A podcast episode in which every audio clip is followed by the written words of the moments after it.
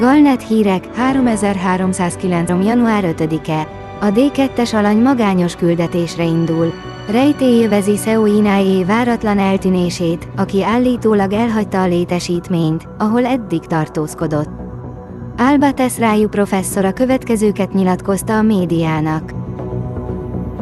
Szeoináé mentális és fizikai egészsége javult az elmúlt 3 hónap során, és a kérgi implantátum okozta kellemetlenségek jelentősen csökkentek.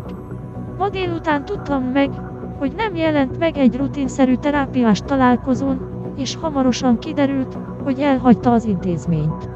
Valahogyan Seónak sikerült úgy távoznia, hogy nem jelentkezett be az elsődleges belépési ponton az azonosítójával.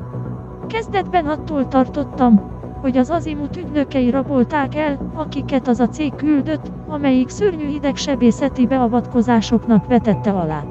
De hamarosan kaptam egy időzített közleményt Seótól, amelyben elmagyarázta, hogy távozása önkéntes volt.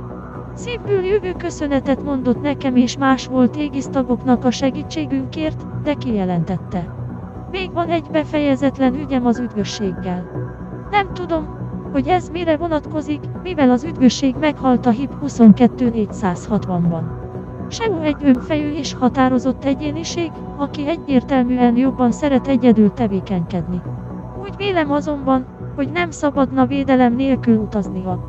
Az a képessége, hogy értelmezni tudja a thargoidok cselekedeteit, célponttá teheti azok számára, akik rosszat akarnak neki.